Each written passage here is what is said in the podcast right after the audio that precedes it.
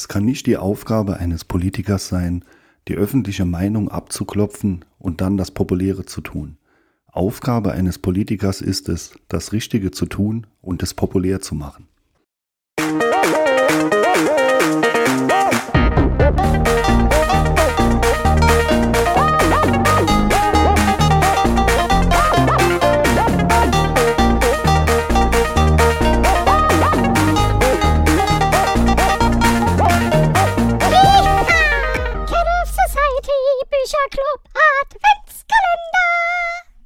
Und wie immer? Unterbrechungsfrei in Areal 12 fett gedrückt. Hallöchen zur 62. Ausgabe der Cat Earth Society, beziehungsweise dem Bücherclub, und zum 14. Türchen des Adventskalenders. An meiner Seite, wie immer, mein treuer Wegbegleiter und Schreck aller äh, nichtartigen Kinder, Knottler Ruprecht oder so. Hallo. Hallo. Jetzt hättest du irgendwie sowas sagen müssen wie: Hallo, ihr Arschkrabben, ich habe, ja, hab euch geschenkt. Sonst hat er mal der. Naja, ähm, aber lassen wir die sachlichen Erziehungsmethoden. und, denn die sind, und jetzt Achtung, für diese ähm, Überleitung hätte ich gerne mindestens den Grimme-Preis, die sind streitbar. wir haben auch diese Woche wieder ein Buch, ja, ist okay. Wir haben auch diese Woche wieder ein Buch gelesen und diesmal muss man dazu sagen, es war ein spontaner Kauf, denn eigentlich hätte hier an dieser Stelle ein anderes Buch besprochen werden sollen. Aber die Bahnhof, Bahnhofsbuchhandlung in, wo waren wir noch? Köln. Am Köln-Deutz. Köln, Köln hat uns auf die Idee gebracht, das Buch von Marie-Agnes Strack-Zimmermann zu lesen. Und das Buch heißt Streitbar. Ist das, wie sich das Schicksal, äh, wie auch immer, entschieden hat, dieses Buch, also auf dieses Buch zu kommen, ist eine Geschichte für sich, die wir hier nicht besprechen können. Aber kommen wir doch erstmal zur ähm, Vorstellung der Autorin für die unter euch, ähm, die nicht wissen, um welche Dame es sich handelt. Marie-Agnes Strack-Zimmermann, geboren 58, ist als Vorsitzende des Verteidigungsausschusses des Deutschen Bundestages eine der profiliertesten Parlamentarierinnen. Nach Studium und Promotion arbeitete sie über 20 Jahre als Verlagsrepräsentantin für, eine, für einen Jugendbuchverlag, war Bürgermeisterin ihrer Heimatstadt Düsseldorf, stellvertretende FDP-Bundesvorsitzende und ist seit 2017 Mitglied im Deutschen Bundestag. Strack-Zimmermann ist verheiratet, Mutter und Großmutter. Steht so bei Genial Lokal. Habe ich mir einfach geklaut. Aber ich mache ja Buchpromotion. Von daher ist das, denke ich, okay. Möchtest du, und ich bin froh, dass du es tust, äh, denn einen kurzen Überblick über den Inhalt des Buches abgeben? Verlautbaren. Sehr gern. ja, in ihrem Buch Streitbar ähm, macht Frau Strack-Zimmermann zunächst mal eine Bestandsaufnahme, äh, indem sie sich im ersten Teil ähm, ja einfach mal die Lage Deutschlands gewahr macht, äh, gesehen unter äh, gesellschaftlichen, geopolitischen Aspekten. Ähm, sie geht als ähm, ja, äh, profilierte Verteidigungspolitikerin, so mag ich es mal nennen, ähm, auch jetzt sehr auf die Bundeswehr und die äußere Sicherheit ein. Dann stellt sie im zweiten Teil des Buches ähm, die Aufgaben dar, die ihrer Meinung nach ähm, vor Deutschland liegen als Staat und äh, als Mitglied in der Europäischen Union und in äh, dem Bündnis der NATO. Und dann im größten Teil des Buches, ähm, da äh, zählt sie auf, was sich ihrer Meinung nach ändern muss. Also wo sie Ansätze sieht, ähm, wo politisch anders gehandelt werden muss, was auch gesellschaftlich äh, in Deutschland ihrer Meinung nach passieren sollte. Und ähm, ihr Fokus liegt eigentlich immer irgendwo auf der Sicherheitspolitik, Verteidigungspolitik und ähm, in der Geopolitik äh, und dazu halt eben auch ähm, die Lage von Deutschland in, in Bündnissen und Zusammenschlüssen wie der EU und der NATO. Das war wie immer on point, wie wir jungen Medienschaffenden sagen würden. Naja. Äh, ja, ich habe dem nichts mehr hinzuzufügen. Wer, wer, hätte, wer hätte es erwartet? Ich habe deinen, äh, gedacht. ich habe deinen Diss im Übrigen ähm, jetzt mittlerweile verkraftet von letzter Woche. Ich bin ja auch nicht mehr böse. Ich wollte eigentlich die Sendung hier absagen, aber ich habe mich dann nochmal umentschieden. Aber ich bin im Moment ein wenig äh, fahr fahrig. Ähm, was habe ich, was, wo, wo, ah, genau, äh, das neu gelernte Wort. Gab es denn ein neu gelerntes Wort? Ähm, ja, fand ich sehr spannend. Das war die äh, Verantwortungsdiffusion. Ah, Das ja, war mal so nicht bekannt und ähm, war aber auch ein Zitat, das sie wiedergegeben hat. Aber ich fand es auch ähm, ja, sehr passend für viele Teile unseres politischen Betriebes in Deutschland. Also es gibt auf jeden Fall einen Wikipedia-Artikel dazu. Es scheint ein geflügeltes Wort zu sein, wenn es das äh, sogar äh, in die Wikipedia schafft, also in die deutsche Wikipedia. Nun gut, dann kommen wir doch zur Bewertung. Diesmal darfst du anfangen, denn ich möchte mich einfach wieder anschließen. Ich möchte mich gerne anschließen. ja, hm, also ich bin da ein wenig zwiegespalten in der Bewertung. Ähm, tja, denn ich sag mal, äh, ich sehe es so, es ist vielleicht für viele nicht sehr interessant. So schätze ich es ein, weil es halt eben äh, dann doch oft um auch um die äh, innere, äußere Sicherheit und vor allen Dingen um die Bundeswehr- und Verteidigungspolitik geht. Ähm, ich muss dazu sagen, ich mag Frau Strack-Zimmermann, also ähm, was ich so von ihr kenne, gesehen, gehört habe, hatte meistens Hand und Fuß, äh, ist ja auch selten im Politikbetrieb. Und ähm, für mich ist es gerade so eine Leseempfehlung, weil ich denke, es ist vielleicht doch ein Thema, dass äh, der oder die ein oder andere sich einfach mal zu Gemüte führen sollte. Also es ist, ähm, es ist leicht lesbar, es ist nicht äh, irgendwie abgehoben geschrieben, stellenweise ist doch etwas ähm, ja, technisch oder vielleicht ist doch etwas äh, Politiker-Sprech drunter, aber gut, das denke ich, mag man ihr ob ihres Berufes verzeihen. Und ja, alles in allem ähm, vergebe ich vier Katzenköpfe heute. Gut, gut. Ich schließe mich nicht. Äh, ich ich kann, kann mich, also was die Bewertung angeht, kann ich mich leider nicht anschließen. Ähm, ich, ich finde es aber auch witzig, weil ich habe vorhin drüber nachgedacht, ob ich die Bewertung auch so einleiten soll mit Ich mag Frau Strack-Zimmermann, aber und dann folgt der Verriss. Nein, ich würde dem Buch, mh, also ich habe mir mehr erwartet, vor allem vom Ende des Buches. Deswegen komme ich nicht über eine 3 hinaus. Also das Buch ist auf jeden Fall, es ist ganz nett. Also es ist vor allem, äh, ich, ich drücke es jetzt einfach mal so aus, weil ich ja aus einer, oder weil ich mich politisch anders verorte. Es ist interessant äh, zu sehen, dass es bei der FDP auch Menschen gibt, die gegebenenfalls länger als eine Minute oder als zehn Sekunden über einen Satz nachdenken. Und ich stelle mir einfach, oder ich habe mir beim Lesen einfach vorgestellt, wie Wolfgang Kubicki dieses Buch liest und ihm einfach die Halsschlagader platzt, weil er sich ständig aufregt. Das, das macht es dann auf jeden Fall schon fast wieder zur Leseempfehlung. Nein, Spaß beiseite. Also vieles von dem, was sie so sagt oder wie sie Dinge einordnet, kannte ich schon.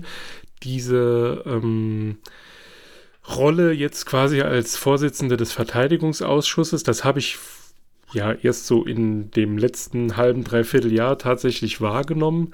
Äh, das fand ich auch durchaus bereichernd, also ihre Ansichten, auch wenn ich nicht alles teilen kann, aber äh, das muss ja so sein. Also man kann ja nicht immer der gleichen Meinung sein, außer in diesem Podcast, wenn es um Bewertung gibt, außer heute. Ähm, also von daher, ähm, ihr macht auf jeden Fall, wenn ihr das, wenn ihr euch das Buch äh, kauft, nichts falsch und es ist vielleicht für den einen oder anderen äh, auch mal, also jetzt äh, Spaß beiseite, äh, tatsächlich mal schön zu sehen, dass ähm, es durchaus äh, auch in der FDP ähm, Menschen gibt, die nicht unbedingt nur auf Konfrontation aus sind oder, ähm, also wie das in anderen Parteien auch ist, ne? ich will damit jetzt die FDP nicht herausstellen, aber äh, so das, was meistens ankommt, sind ja eben Kubicki und Lindner. Es gibt äh, darüber hinaus doch noch äh, andere Stimmen, also ähm, hier Frau Leuthäuser-Schnarrenberger äh, fällt mir da ein.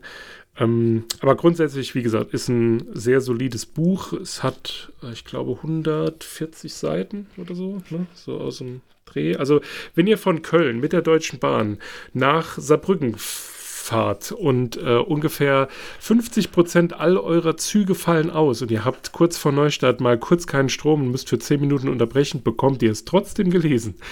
Ähm, von daher, also für, für eine chaotische Bahnfahrt ist es auf jeden Fall das richtige Buch. Also mit, äh, was hast du gesagt? Vier, äh, vier, ne? Also sind wir bei sieben. Naja, knapp an der Leseempfehlung vorbeigeschrammt, aber trotzdem ein sehr solides Ergebnis, würde ich sagen. Ja, und äh, es hat von dir immerhin den damit macht er nichts falsch Aufkleber erhalten. Nein, das also, habe ich, das hab ich mir verkniffen. Wunderbar. Oder? Habe ich es wieder, hab wieder gesagt? Also wenn, naja, da, das, ist ja, das ist ja dann Lob. Da muss ich meine Bewertung ja, ja. anpassen auf dreieinhalb. Also wenn ich es ja, gesagt habe, ist, das, ist es... Äh, die höchste Kategorie. genau. Also wenn ich das gesagt habe, was wahrscheinlich so ist, ähm, äh, dann muss ich es natürlich auf dreieinhalb also dann fällt es mir leicht, es auf dreieinhalb äh, zu bewerten. Dann sind wir ja wirklich tatsächlich ganz knapp an einer Leseempfehlung vorbeigeschrammt. Äh, ich hätte es auf jeden Fall mit vier bewertet, aber ich fand das Ende, also quasi, ähm, wo sie darauf eingeht, wie sich Dinge ändern können, das fand ich ein bisschen zu dünn. Also da kam tatsächlich der Punkt Abzug. Da habe ich mir mehr mhm. erhofft. Erwartet kann man nicht sagen. Also ich hatte ja keine Erwartung. Also Ne, das klingt jetzt schon wieder so. Ihr wisst bestimmt, was ich meine, und wenn nicht, ist es mir auch egal. Dreieinhalb und vier Ster äh, Katzenköpfe. Ihr wisst, was zu tun ist. In die Buchhandlung gehen und ja. kurz vorher umdrehen, denn es ist ja ganz knapp an einer Leseempfehlung. genau. Äh, das, das Buch nebendran greifen. Ja. Ähm, nein, also ich kann da, da auf jeden Fall zustimmen. Also mir war da auch ähm, gerade am Ende bei den Lösungsvorschlägen, da ähm, hätte ich mir doch so ein bisschen mehr, ja, bisschen mehr Fleisch am Knochen erhofft. Also es ist, äh, ich finde ihre Analyse gut, ähm, die Darstellung der Aufgaben gut, aber ähm, ja, nachher dieses, was sich ändern muss. Das war so halb gar. Also etwas ausführlicher sein können. Nee, halbseiden. Genau, so. das ist das richtige Wort, ja. Das war so. Also das Buch ist ja sehr aktuell. Ich glaube, es ist von Anfang des Jahres. Also muss es ja sein, denn ja, ähm, also es muss nach genau, Kriegsbeginn in der Ukraine geschrieben. Also vermutlich im März begonnen und im ähm, April dann beendet oder so. Sonst, also bis Druck, wann haben wir es gekauft? Dezember, Anfang Dezember. Ja, also es ist ein sehr aktuelles Buch. Aber so der erste, also wie gesagt, ich fand den ersten Teil, ähm, also wenn man das in zwei Hälften unterteilt, muss ich sagen, fand ich den ersten Teil nur deshalb interessant, weil ich tatsächlich die Position so von der FDP im Ganzen nicht kenne. Ähm, gerade wenn es um die Diskussionskultur geht, also das ist, oder da habe ich zumindest auch etwas Selbstkritik, also Kritik ihrer Fraktion ähm, dran festgemacht. Deswegen habe ich vorhin äh, im Spaß gesagt, Wolfgang Kubicki findet dieses Buch sicher doof. Ähm, wenn ihr es gelesen habt, werdet ihr mir da möglicherweise zustimmen. Ähm, ja, wie gesagt, aber ja, das Ende den ersten Teil hätte sie vielleicht etwas abkürzen können und dafür das äh, im Ende mehr ausarbeiten, weil äh, sie hat ja dort teilweise schon ähm, Analysen gemacht, also gerade im, Ver äh, im Verhältnis zu Russland und auch ähm, durchaus marktkritisch. Ne? Ich betone das nur deswegen, weil sie eben in der FDP ist äh, dass es eben zum Beispiel nicht geht, dass man die Produktion quasi immer ähm, so plant, dass man die Verantwortung an die Lieferanten abgibt. Ne? Also man hat quasi keine Lagerkapazitäten mehr. Ich meine, das mag in der einen oder anderen äh, Branche gar nicht anders möglich sein, weil die beispielsweise bei Autos, die durch die Ausstattungsvarianten ist das halt sehr individuell und das lässt sich da vermutlich in der Zeit nicht lösen, aber gerade bei äh, Medikamenten beispielsweise, ähm, ja, also das sind so Punkte, die sie nennt, wo ich sage, ja, das ist ein Punkt, aber leider ist sie dann nachher nicht konkret geworden, wie sie beispielsweise in der Wirtschaft Anreize setzen würde, wie das Ganze sich lösen lassen könnte. Also das war zum Beispiel so einer der Punkte, wo ich gesagt habe, ah, da jetzt, da hätte ich jetzt gerne gewusst, wie sie das in Zukunft lösen möchte.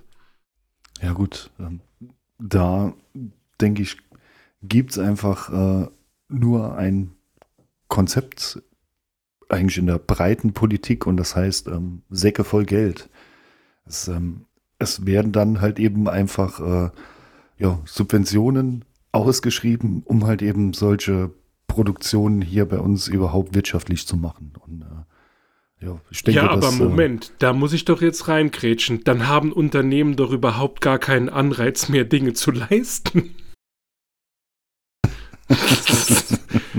ach so, nee, ach so, es ging gar nicht ums Bürgergeld, sorry. Es ging, ja, okay. Gut. Hab dich falsch ja, verstanden. Genau. Schwer zu vergleichen, ja. ja, ähm, ich muss sagen, äh, du hast es jetzt erwähnt, dass es sich auch durchaus mal marktkritisch äußert. Äh, das ist jetzt in der FDP auch, ich sag mal, kein großes Phänomen, weil, also meiner Meinung nach ist die FDP relativ breit gefächert, wenn man die Krawallhuber wie, ähm, ja, du hattest es schon beide angesprochen, äh, Herrn Kubicki und ja, Herrn Lindner, wenn man die erstmal wegnimmt, dann äh, tut sich da schon ein breiteres Spektrum auf, ähm, wie es eigentlich in anderen Parteien auch ist. Also von daher ähm, dieses, sagen wir, oft ähm, klischeehafte Gleichsetzen mit äh, der Markt regelt alles. Das ist auch in der FDP nicht ausschließlich vertreten, denke ich.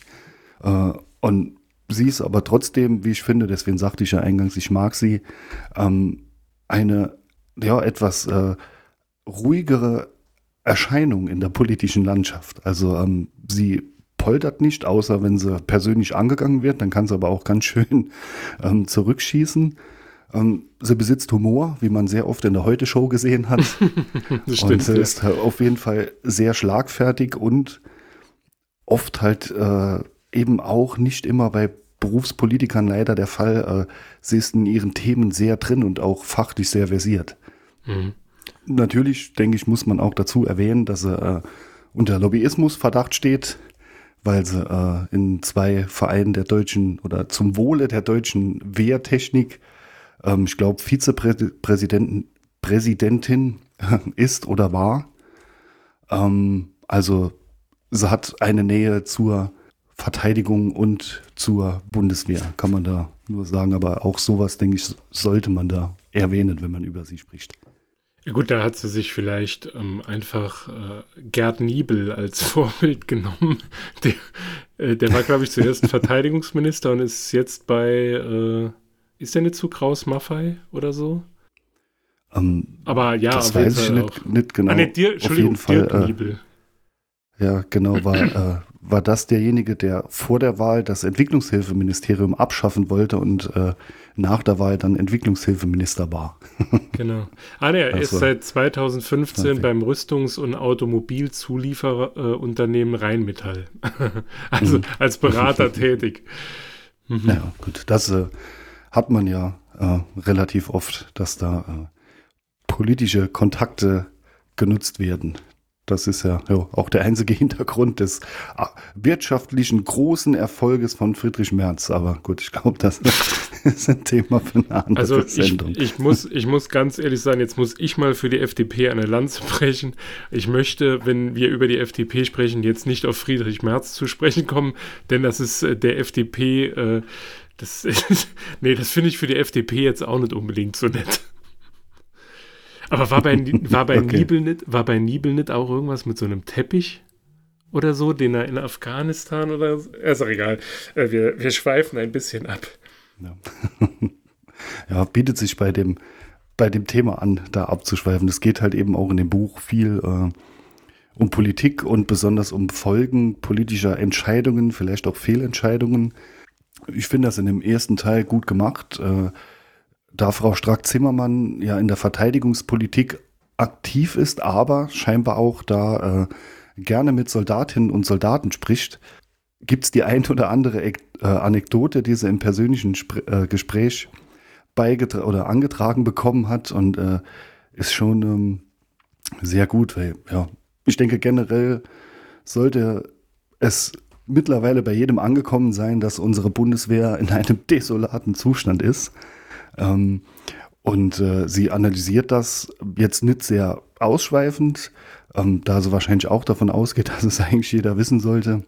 Aber sie äh, erzählt dann Anekdoten, die ihr, ihr äh, Soldatinnen und Soldaten erzählt haben, wie äh, dass zum Beispiel die EU-Arbeitszeitrichtlinie die Soldatinnen und Soldaten trifft. Ähm, die sind ihr auch unterworfen, im Gegensatz äh, zu anderen europäischen Nationen wie Frankreich, die das Militär da explizit ausklammern.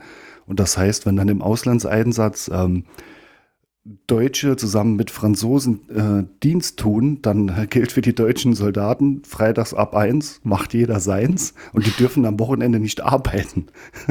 das ist einfach total kurios und verrückt. Und äh, aus diesem Auslandseinsatz in Mali berichtet sie dann, dass er erzählt bekommen hat, dass die ähm, Bundeswehrsoldatinnen dort äh, den französischen äh, Schießstand nicht mitbenutzen durften, weil der nach deutschen Sicherheitsrichtlinien nicht sicher genug ist. Und ja, stehen dann natürlich vor ihren französischen äh, Kameraden da wie die Deppen. Was, was willst du machen? ist natürlich auch schlecht für die Moral generell. Das, äh, ja, also allein diese Anekdoten, äh, sie haben mich zuerst zum Schmunzeln gebracht, dann, naja, äh, zum Nachdenken und dann ist mir auch mal wieder so eingefallen, was man Menschen, die bei der Bundeswehr waren, jetzt ob früher noch im Wehrdienst oder dann später äh, auch Leute, die man kennt, die sich auf Zeit verpflichtet hatten, was die so erzählt haben, da, äh, also das äh, wird da ins Bild passen. Also es ist äh, scheinbar ein großes Irrenhaus und Frau Strack-Zimmermann ähm, möchte das ja gerne etwas reformieren, gerade was die äh, Beschaffungsbehörde angeht oder ähm, äh, ein Vorschlag von ihr dann später, ähm, den Generalinspekteur aufzuwerten, weil das war mir auch nicht bewusst, dass der oberste deutsche Soldat noch nicht mal auf der Ebene eines Staatssekretärs steht, was die Entscheidungs- äh, Gewalt- und Mitspracherecht angeht. Und das finde ich schon äh, sehr befremdlich. Es ist auf jeden Fall für militärische Zwecke nicht sonderlich zielführend. Nein. Ob das jetzt möglicherweise ja. auch äh, eine Folge der Bemühungen der Alliierten, ähm, also ich meine, nach dem Zweiten Weltkrieg äh, war das ja, musste im Grunde genommen war das ja auch ein Streitpunkt. Ne? Also vor allem die Engländer waren ja nicht nur gegen die Wiedervereinigung, sondern äh, auch gegen die Aufstockung des Militärs. Ich meine, aus in der Zeit auf jeden Fall aus nachvollziehbaren Gründen. Äh, wer weiß, ob das halt einfach eine Spätfolge ist, weil Parlament und ähm, also eben die drei drei, äh, wie heißt ähm, Gewalten, Gewalten äh, getrennt sind und vor allem das Militär ja auf jeden Fall auch der Politik untergestellt sein muss, dass es quasi kein Eigenleben entwickeln kann. Ich meine, wenn sie das ja. wollen, sie sitzen da ja am längeren Hebel, aber ähm, ja, aber das ist ja äh, jetzt ähm, sagen wir, nicht so der Hintergrund davon. Also was mich da erschüttert hat, ist äh, ganz einfach, dass der der höchste deutsche Soldat, also der Generalinspekteur der Bundeswehr, natürlich äh, darf der nicht gleichwertig mit dem Verteidigungsminister äh, stehen, aber er sollte zumindest direkt darunter kommen, was äh, ähm, ja einfach die Zusammenarbeit mit der Politik angeht, weil so äh, hat er quasi über sich noch äh, politische Staatssekretäre sitzen oder fachfremdete, äh, fachfremde, äh, verbeamtete Staatssekretäre dort im äh, Verteidigungsministerium und äh, kann immer politisch gebremst werden, was seine Aussagen schon angeht. Und äh, ja, das äh, war mir so nicht bewusst und äh, hat mich echt mit dem Kopf schütteln lassen. Also es geht ja nicht darum, dass der, äh, dass das Militär da eigene Entscheidungen treffen darf oder so. Natürlich steht immer das Parlament äh, über der Bundeswehr und ähm, vorher auch noch der Verteidigungsminister und über dem ja auch noch der Kanzler. Ähm, aber ja, fürs, äh, es beschreibt eigentlich ganz gut äh, den Zustand unserer Bundeswehr oder warum das vielleicht so ist, weil das einfach das Ganze viel zu verkopft ist. Und ja, also da tun mal die Dienstleistenden dann schon manchmal leid, weil die müssen das halt eben ausbaden und zur Not, äh, wenn es harter Fahrt kommt, dann ja auch mit äh, Schäden für Leib und Leben, wer weiß. Ja, also ich meine, in dem Fall ist das ja generell ein grundsätzliches äh, Problem, also Bürokratie, ne? Und gerade in ähm, so einer Umgebung, wo es halt wirklich nur über Hierarchie geht, und das ist ja auch etwas, was sie schreibt, ähm, es geht ja nicht nur darum, dass ähm, im Grunde genommen zu wenig, zu wenig Budget da ist, sondern dass die Bundeswehr halt auch einfach in der Truppe an sich, also quasi der in Anführungszeichen normale Soldat, im äh, ja, Grunde genommen schon in der Minderheit ist, aber er kann sich quasi seine Feldwebel und weiß ich, ne gut, das ist ja auch noch Mannschaftsgrad, aber quasi alles äh, darüber hinaus, ähm, da weiß er gar nicht, wer für ihn zuständig ist, weil es davon einfach zu viele gibt. Also so hat es ja übertrieben dargestellt, ne? So nach dem Motto, es ist nachher, sind sehr viele Entscheider da, aber Leute, die es dann halt machen, äh, denen fehlt's, an denen fehlt es so ein bisschen. Und dann sind sie auch noch schlecht ausgerüstet. Genau, das kommt dann auch noch hinzu. Also ich äh, finde den, den Zustand der Bundeswehr, den analysiert, analysiert sie da gut. Oh je, was ist denn heute nur los? Ja. Und ähm, auch ansonsten finde ich, macht es ein paar wichtige Punkte. Ähm, was ich direkt unterschreiben würde, ähm, ist ein Zitat aus dem Buch, nämlich dass uns in Deutschland endlose Diskussionen und Herbeifantasieren von Extrem- und Horrorszenarien einfach oft lähmen. Und würde ich sofort unterschreiben, weil man sieht es halt eben, äh, das hat jetzt in meinen Augen nicht nur was mit dem politischen Betrieb zu tun, sondern es ist auch in der ganzen Gesellschaft. Also ähm, die Teile, die sich jetzt, die Teile der Gesellschaft, die sich jetzt nicht unversöhnlich gegenüberstehen und sich nur noch anschreien und keifen, äh, sondern die Teile, die noch miteinander reden, da wird alles, äh, es wird einfach tot geredet und äh, es werden Horrorszenarien dann wirklich, wie sie schreibt, in meinen Augen herbeigeredet und äh, das lähmt uns einfach. Also ich finde das treffend analysiert. Es geht halt, es geht halt in vielen Punkten gar nicht mehr um das Ergebnis, sondern nur noch um die Diskussion. Ne? Mhm. Also ob man da jetzt äh, Hufeisentheorie oder äh, Whataboutism, ne? das ist halt, man spricht von dem einen und bringt dann das andere mit ins Gespräch, einfach um die Diskussion zu beenden. Also nichts anderes passiert ja. Ich meine, man könnte, mhm. also keine Ahnung, irgendwie ein Beispiel, äh, man, man fordert von einer bestimmten Gruppe, sich doch jetzt endlich mal ähm, zum Inhalt zu äußern obwohl die Gruppe das ja gerne tun würde, sage ich jetzt einfach mal. Und, äh, aber es wird halt einfach nur die ganze Zeit darüber diskutiert, ob die Art und Weise die richtige ist. Ne? Also wie diese Gruppe agiert. Ob das jetzt, keine Ahnung, mal vielleicht nicht ganz so ein plakatives Beispiel äh, wie jetzt die letzte Generation oder so, wenn es irgendwie um Ernährung geht. Ne? Wenn Menschen sagen, ich will das und das nicht mehr. Ja, aber warum? Das machen wir doch schon seit tausend Jahren. Alter, du wolltest doch wissen, warum und nicht, dass wir das schon seit ewiger Zeit so machen. Oder ja, keine Ahnung, mir fällt jetzt kein anderes Beispiel ein. Oder warum sollten wir Verbrenner ähm, auf Wasserstoffantrieb umbauen und dann, ja, aber äh, andere Länder fahren doch elektrisch. Ja, aber jetzt wartet doch mal. Ne, also es geht nicht man diskutiert einfach nicht mehr über die, über das Thema. Also es fällt vielen schwer, erstmal dem Gegenüber zuzuhören und dann ähm, auf dieser Grundlage mit ihm zu diskutieren, dass man erstmal quasi weiß, okay, jetzt weiß ich auch, wie du tickst und so weit sind wir ja gar nicht voneinander entfernt, also was die Problemlösung angeht, aber ja, es wird halt, ähm, es geht halt eher nur ums sich gegenseitig ankeifen. Und das ja, ist jetzt, ähm, also wie gesagt, es geht da immer, also man muss das äh, in der, an der Stelle immer berücksichtigen, es geht halt immer nur um Gruppen, die grundsätzlich noch in der Lage, also wie du es schon gesagt hast, die grundsätzlich noch in der Lage sind ähm, oder zumindest ein Thema behandeln, wo man sagen kann, okay, darauf kann man sich jetzt verständigen, weil das hat nichts damit zu tun, äh, Menschen das Lebensrecht abzusprechen oder ja, keine Ahnung, was es da sonst noch gibt. Äh, Mhm. So Dinge wie die Erde ist eine Scheibe und äh, in der Mitte ja, das schon. die Reptiloiden. Wobei, ja, wobei, da du die letzte Generation erwähnt hast, ähm, ähm, ja, die bewegt sich für mich so langsam aber sicher, aber auch aus dem äh, Gesprächsraum selbst, leider, weil ähm, ja, ähm, Diskussionen mit einigen oder vielleicht mal von meinem Gefühl her immer mehr von denen eigentlich so gut wie gar nicht mehr möglich sind und äh, tut mir eigentlich leid, weil es, wie du sagst, äh, eine Sache, für die man einstehen kann, aber so wie sie es tun und sagen wir so radikal, wie sie in ihrer Meinung sind oder radikaler immer werden, habe ich die Befürchtung, dass man mit denen auch bald nicht mehr sprechen kann und dann ja, erweisen sie ihrer Sache vielleicht doch einen Bärendienst am Schluss. Und, Naja, ähm, aber das ist ja auch eine, das ist ja auch eine Ausrede. Also mit wie vielen Personen oder wie viele Personen aus diesem, aus dieser Gruppierung kennst du denn?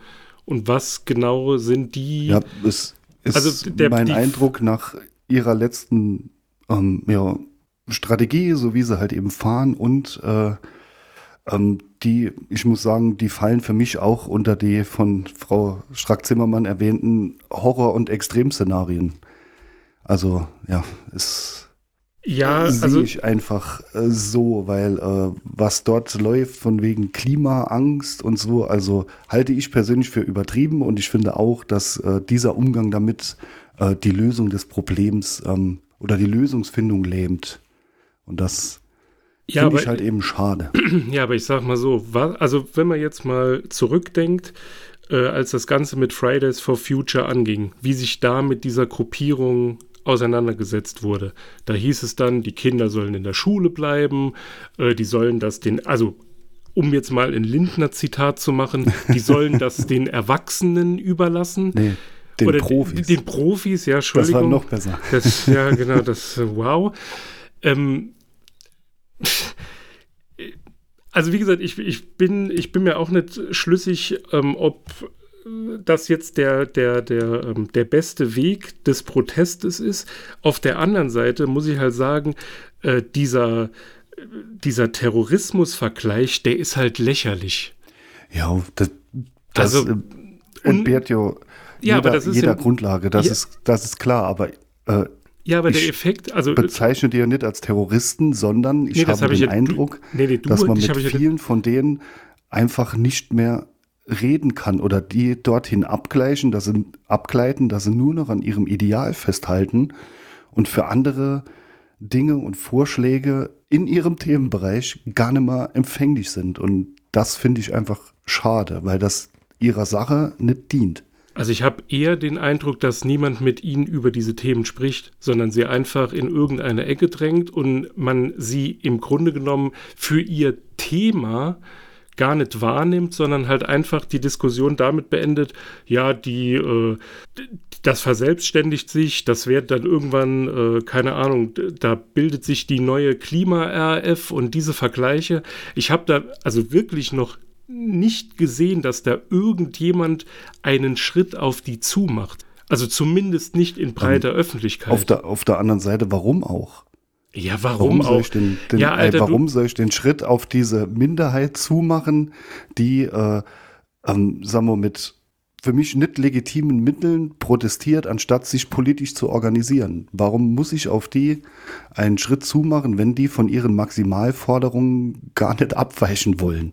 Es ist halt, sagt, wir leben in einer Demokratie und äh, da herrscht die Meinung der Mehrheit vor und man muss sich da Mehrheiten besorgen. An die Spielregeln muss man sich irgendwo halten in einem demokratischen Staatsgebilde. ja, dann äh, bin ich tatsächlich gespannt, ähm, wenn es mal ein Thema gibt, das dich wirklich auf die Palme bringt und du das Gefühl hast, dass du einfach jahrelang nicht wahrgenommen wirst. Ob du dann nicht auch irgendwann äh, sagst, ja gut, dann stelle ich mich jetzt halt in den Weg. Wie gesagt, ich äh, bemühe mich und ich muss den inneren Zwang unterdrücken, da jetzt das Hufeisen zu schwingen. Ähm, ich finde halt nur, also wie gesagt, es gab ja, ich meine, es war bei Lanz, da saß ja eine, die dann ähm, äh, ich weiß, ich habe ich ihren Namen vergessen, die dann eben die Punkte genannt hat, aber da ist niemand drauf eingegangen. Da kamen dann Beispiele, ja, aber ihr seid schuld, wenn irgendwie der Krankenwagen nicht schnell genug zum Dings kommt. Jetzt ist seit ungefähr einer Woche in den Medien, ja, es gibt nicht genug Rettungswegen. Ja, das ist jetzt dann wahrscheinlich irgendwann auch die Schuld von der letzten Generation, dass der Krankenwagen nicht kommt, weil es halt keinen gibt. Ach nee, das ist ja jetzt, äh, boah, das ist an den Haaren herbeigezogen. Also, das war da doch vor, gibt's vor jetzt, äh, da gibt es jetzt aber doch überhaupt äh, keinen Zusammenhang äh, von der Überlastung des Rettungsdienstes, die es auch schon länger gibt, die jetzt äh, ähm, auch so langsam aber sicher mal zutage tritt und dadurch, dass bei diesem einen Fall in Berlin wohl, da ging es ja nicht um den Krankenwagen, sondern ein äh, spezielles Einsatzfahrzeug der Feuerwehr, hätte schneller am Einsatzort sein können, wenn dort nicht die Straße blockiert gewesen wäre. Aber da gibt es ja jetzt äh, keinen Zusammenhang. Also nee, um was mich persönlich greift es einfach an, äh, dass sich eine Minderheit, äh, dass eine Minderheit ihre Ziele durch in meinen Augen nicht legitime Protestmethoden durchsetzen möchte. Und äh, das möchte ich einfach nicht in einer Demokratie. Sie kann versuchen, mich auf ihre Seite zu ziehen. Sie, sie haben mich ja beim, beim Tempolimit zum Beispiel, habe ich absolut kein Problem damit. Äh, und es wird wohl mit hoher Wahrscheinlichkeit auch äh, kommen, wird vielleicht noch ein bisschen dauern.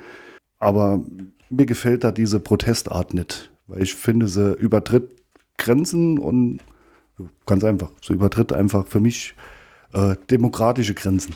Ja, es ist ja ziviler Ungehorsam. Also es, wie gesagt, ja, das ich ist ja. sehe es da noch ein, ein Stück drüber, weil jetzt mal ohne ihre Ziele zu werten.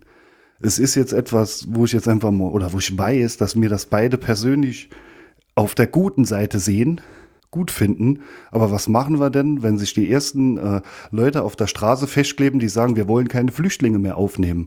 Da ist nämlich das Problem für mich als Demokrat, wenn ich das eine als legitim finde, so zu protestieren, muss ich den anderen das auch zugestehen. Also ich meine, in Das- Dresden gehen immer noch montags Leute rum, die gegen die, ähm, das wird auch, also wie gesagt, ich finde das nicht gut, aber ich habe trotzdem das Gefühl, dass das, dass diese wirren Forderungen, die dort gestellt werden, trotzdem in den Medien breiter behandelt werden. Also der besorgte Bürger, ne, der sogenannte besorgte Bürger, das funktioniert in die eine Richtung schon. Wie gesagt, äh, dass man darüber sprechen muss, das steht ja gar nicht zur Diskussion. Das kann man besprechen, aber dann muss man halt auch einfach Argumente liefern. Und ähm, in, in diesem Fall ist es eben so, dort wird die Diskussion im Vorfeld bereits, also wie gesagt, ich will gar nicht abstreiten, dass es dort ähm, extreme Kräfte gibt innerhalb dieser Gruppierung. Ähm, nur es wird halt einfach der Fokus direkt auf diese Richtung gelegt. Und wenn du dir jetzt zum Beispiel anguckst, wie die Berichterstattung über die letzte Generation ist und dann, ähm, um jetzt ein aktuelles Beispiel zu bringen, jetzt hier diese Reichsbürger-Dings da vor, wann war das, vor drei, vier Tagen, das ist halt, das ist nicht miteinander zu vergleichen, was den Inhalt, also die Thematik angeht, aber der Umgang damit ist einfach so verschoben. Und Das habe ich jetzt so nicht festgestellt. Also empfinde ich jetzt ähm, nicht so. Also ich finde sogar, dass äh, zumindest eine lange Zeit die Berichterstattung über die letzte Generation in den großen Medien sehr positiv war. Aber ähm, wir haben jetzt den Bogen auch zum Buch damit auch zurückgeschlagen, nee, mit den besorgten Bürgern, die du erwähnt hast. Und ähm, das erwähnt Frau Strack-Zimmermann ja auch. Äh, es hat als Beispiel halt eben auch äh, die Flüchtlingskrise und jetzt der, der Flüchtlingszustrom aus der Ukraine, sondern dass einfach nach einer gewissen Zeit oder auch äh, die ersten Corona-Proteste hat sie als Beispiel, dass nach einer ersten Zeit, vielleicht nach etwas äh, Euphorie oder vielleicht auch Gleichmut ähm, oder auch Zustimmung, es dann aber auch Menschen gibt, äh, die sich halt eben Sorgen machen und diese dann äußern. Und da muss die, die Politik ähm, zumindest sich die Sorgen einmal anhören. Und ähm, ich denke, das ist äh, mit das, was ähm, ja, die große Aufgabe der Politik in den nächsten Jahren ist, nämlich äh, die, ich sag mal, noch äh, vom Verstand her normal gebliebenen Menschen, die äh, eine gegensätzliche Meinung zur Regierung haben, wieder einzusammeln. Und zwar, äh, ja, nach Möglichkeit, äh, die nicht dem rechten oder manchmal auch linken Spektrum überlassen, weil das wird uns sonst äh, große Probleme bereiten. Äh, sehen wir in Frankreich zum Beispiel oder in anderen europäischen Ländern, wo die Rechte doch sehr erstarkt ist. Mhm. Klar. Und äh, da ist oft ja auch das passiert, äh, ähm, ja, was jetzt da, was du am Umgang mit der letzten Generation kritisierst, äh, haben wir ja auch schon öfter drüber gesprochen, dass äh, ruckzuck auch legitimer Protest äh, wurde dann einfach in die rechte Ecke in dem Fall gedrängt. Und äh, das waren dann auf einmal alles Querdenker und Idioten. Wer jetzt seit, sag mal, einem anderthalben Jahr einfach mal grob geschätzt, wer jetzt noch bei der Querdenker mit äh, mitgeht, äh, der weiß, mit wem was da zu tun hat und äh, ja, der weiß, mit dem er da rumläuft. Aber am Anfang, glaube ich, hat das auch äh, viele Bürger, die da protestiert haben, einfach ja angepisst, dass sie auf einmal der rechte Pöbel waren. Dabei haben sie nur ja ihre Meinung kundgetan und die ist halt eben von der Regierung abgewichen. Also da wurde leider sehr viel Porzellan zerschlagen, dass wir jetzt äh, die nächsten Jahre schleunigst wieder flicken müssen. Ja, sicher. Also wir hatten ja auch mal drüber gesprochen, ne, dass, ähm, keine Ahnung, dass es im Grunde genommen ziemlich schwierig ist, Maßnahmen zu kritisieren, also jetzt noch, weil das Problem einfach besteht, dass du dann halt irgendwelche Esoterik-Typen, also im besten Fall nur die, im schlimmsten Fall halt andere, äh, dass du die halt damit einfach magisch anziehst. Und ähm, wenn man sich die Link, oder gut, es ist ja nicht nur die Linke, aber so im Großen und Ganzen die linke Fraktion, was die sich halt abhält, also gerade auch jetzt im Umgang mit Russland, das ist halt einfach nur noch wirr. Also ja, ja es, äh, ich glaube, ein Grundproblem hat Frau Strack-Zimmermann auch adressiert, indem sie ähm, einmal beschreibt, dass man Ziele nicht ausschließlich am Ideal ausrichten sollte, sondern am Machbaren. Ich glaube, das, was wir die letzten Jahre oft erleben, ist, äh, dass sich zwei Seiten gegenüberstehen und äh, beide haben ihre Ziele irgendwo in ihren äh, Idealen, am Idealzustand ausgerichtet, aber das ist viel höher als das Machbare, beziehungsweise das, das ist ja immer so, aber sie sehen so diesen gemeinsamen Nenner, was irgendwie machbar wäre, nicht mehr, weil sie so in ihren Idealen einfach verkopft sind. Ich glaube, es gibt viele Bereiche. Also mir kommt so vor, als ob das in, in vielen Bereichen mittlerweile ist. Und es wird einfach viel zu viel moralisiert. Es wird nimmer irgendwie nach einer Problemlösung gesucht, sondern man muss ja unbedingt der Gute sein. Oder die eigene Meinung ist die gute und die andere Meinung äh, ist natürlich äh, schlecht und böse und weiß der Teufel was. Und ja, es macht mir auch Sorge, dass das die nächsten Jahre nicht besser wird unbedingt. Ich, ja, also ich stimme dir grundsätzlich zu, möchte aber trotzdem noch eine kurze ähm, Einschränkung machen. Man sollte immer an seinen Idealen festhalten, aber grundsätzlich kompromissbereit sein, dass man sein Ideal nicht direkt erreichen kann, aber über Kompromisse dann schon dorthin kommt. Und quasi jeder Schritt, den man sich, ich, das Problem ist halt immer, ich weiß gar nicht, äh, ob es da vielleicht in anderen Sprachen, ob das, ob das äh, leichter ist, aber man spricht ja immer von politischen Gegnern oder so. Das finde ich halt in einer Demokratie, ich weiß nicht, wie man sowas politisch, also ne, durch die Tatsache, es politischer Gegner zu nennen. Also ich finde viele Dinge, die die FDP, die die CDU, die die CSU macht, die finde ich auch total beschissen. Das stinkt für mich zum Himmel. Aber das ist nicht mein politischer Gegner, weil wenn ich anfange, quasi in dieser Kategorie zu denken, dann bin ich halt da, was sie quasi beschreibt. Ähm, also ein Gegner ist immer jemand, den man besiegen will. Ob man den jetzt mit, ähm, mit fairen Mitteln besiegt oder nicht, das spielt gar keine Rolle. Hauptsache, man ist am Ende der Gewinner. Und das kann halt einfach nicht funktionieren. Also meiner Meinung nach. Aber ähm, um nochmal auf die Ideale zurückzukommen, wenn man das, was sie beispielsweise jetzt beschreibt, dass man nicht so sehr an seinen Idealen festhalten soll, das ist im Grunde genommen für zum Beispiel, ich komme jetzt wieder zu dem Punkt, für eine Wirtschaftsliberale finde ich das ein sehr interessanter Ansatz, denn das erstickt im Keim jede Innovation.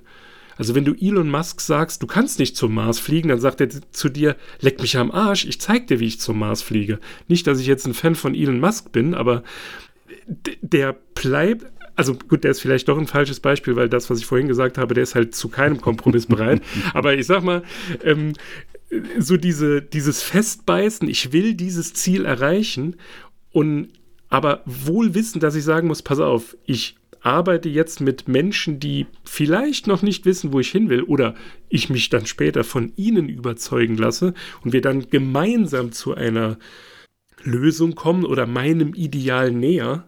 Und das eigene Ideal kann sich ja auch ständig verschieben. Also es ist ja, keine Ahnung, mit 16 ist man auch ein anderer Mensch wie mit 30 das würde man sich mit 16 nie eingestehen, aber mit 30 merkt man es später. Und wenn man dann halt nicht in der Lage ist zu sagen, ja, ich bin halt nicht mehr der 16-jährige Kuba, der alles scheiße findet und äh, gegen alles ist und, ne? Seit wann? Seit 35. ähm, ja, aber ne, ich, ich glaube, du weißt, was ich meine. Also man muss an seinem Ideal festhalten, ansonsten auch das ist etwas aufgeladen, ich weiß, verkauft man sich selbst, dass man, man muss halt nur aufpassen, dass man, wie du vorhin gesagt hast, dass man es moralisch und emotional nicht so auflädt. Weil ja, dann ist, ist die, dann, man, man entzieht sich halt selbst der Möglichkeit mit Andersdenkenden, auch das ist wieder so ein komischer deutscher Begriff, der irgendwie auf Konflikte aus ist. Mit anderen Kompromisse zu machen. Genau. Das entgeht man sich, weil äh, man ist ja selbst der Gute, der Bessere, der Beste, die Beste vielleicht äh, in seinem Denken und äh, alles, was darunter liegt oder was irgendwie eine andere Meinung hat, äh, das sind die Schlechten, die Bösen. Aber ich denke, Frau Strack-Zimmermann meint das auch so, dass man seine Ziele nicht ausschließlich an dem Ideal ausrichten sollte, sondern am Machbaren ist irgendwie genau das so, wie du es jetzt erklärt hast. Ja, aber das ist ähm, doch. Mein, mein nächstes Ziel darf nicht immer das Ideal sein. Es muss Zwischenschritte geben. Äh, es geht auch mal einen Schritt zurück. Das ist eben so. Aber ich muss zuallererst, äh, natürlich habe ich mein Ideal, wo ich hin will, aber ich muss auch zuerst mal schauen und ausloten, was ist jetzt machbar und muss da anfangen. Weil ansonsten kommt nochmal das, äh, wo sie dann vorher im Buch erwähnt, es wird halt eben endlos diskutiert. Es gibt dann äh, Horrorszenarien von super gut bis super schlecht und im Endeffekt stehen wir da und diskutieren nur und nichts passiert, weil jeder äh, irgendwo nur die Extreme dann sieht und die da herbei fantasiert werden, so wie sie es nennt. Also ich stimme ihr da voll und ganz zu. Mhm.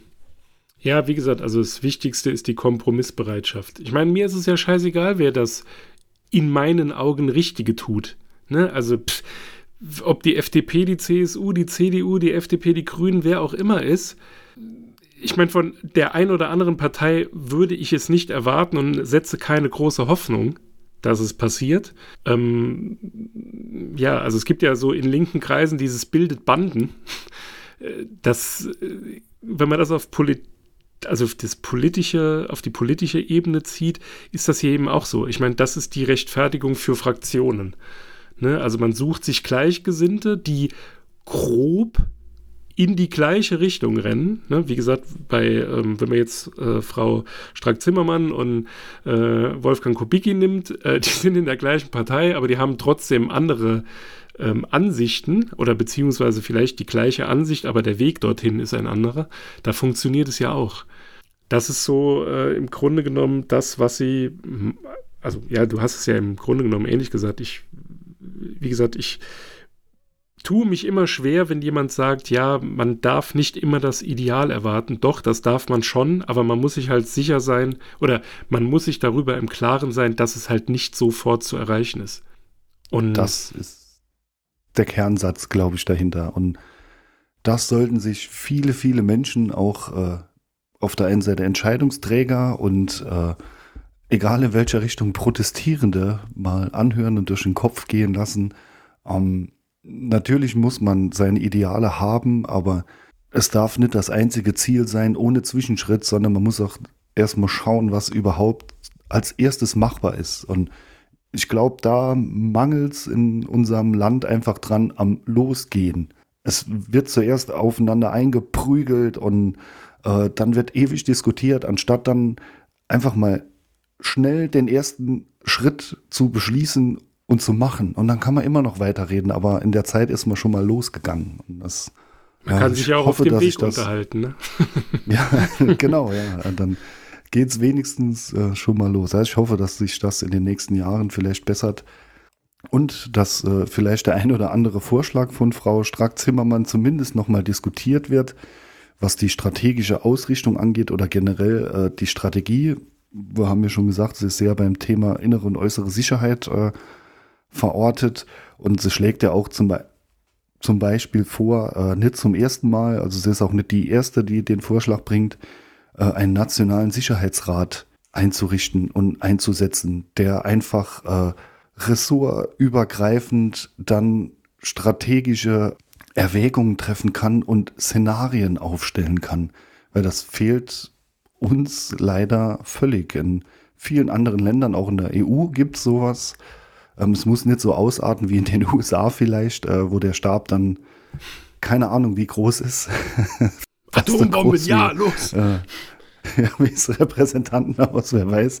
Also das, oder ist vielleicht ein Hollywood-Film auch äh, öfter mal etwas übertrieben. Aber prinzipiell äh, fehlt uns eine solche Einrichtung in Deutschland auch meiner Meinung nach, äh, um einfach mal Strategien zu erörtern und festzulegen, weil äh, wir hatten ähm, ja, die einzige Strategie, die wir die letzten Jahre hatten, die ging leider äh, in die Hose. Das war halt eben äh, die Energiewende. Leider war die auf russischem Gas gebaut. Und äh, jetzt stehen wir da. Es gab keine Alternativszenarien, was generell im Leben, ich denke, das kennt jeder, immer schlecht ist.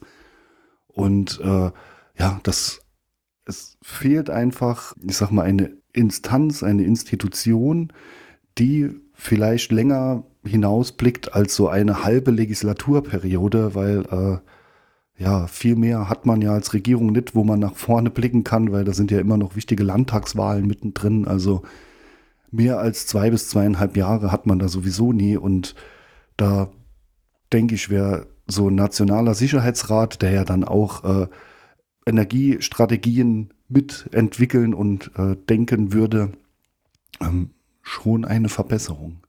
Mhm.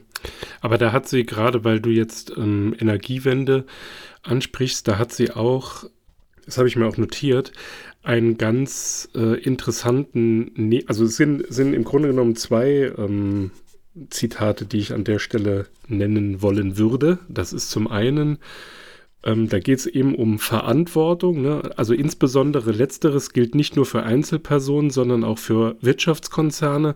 Die völlige Entkopplung von Moral und Profit ist nicht hinnehmbar.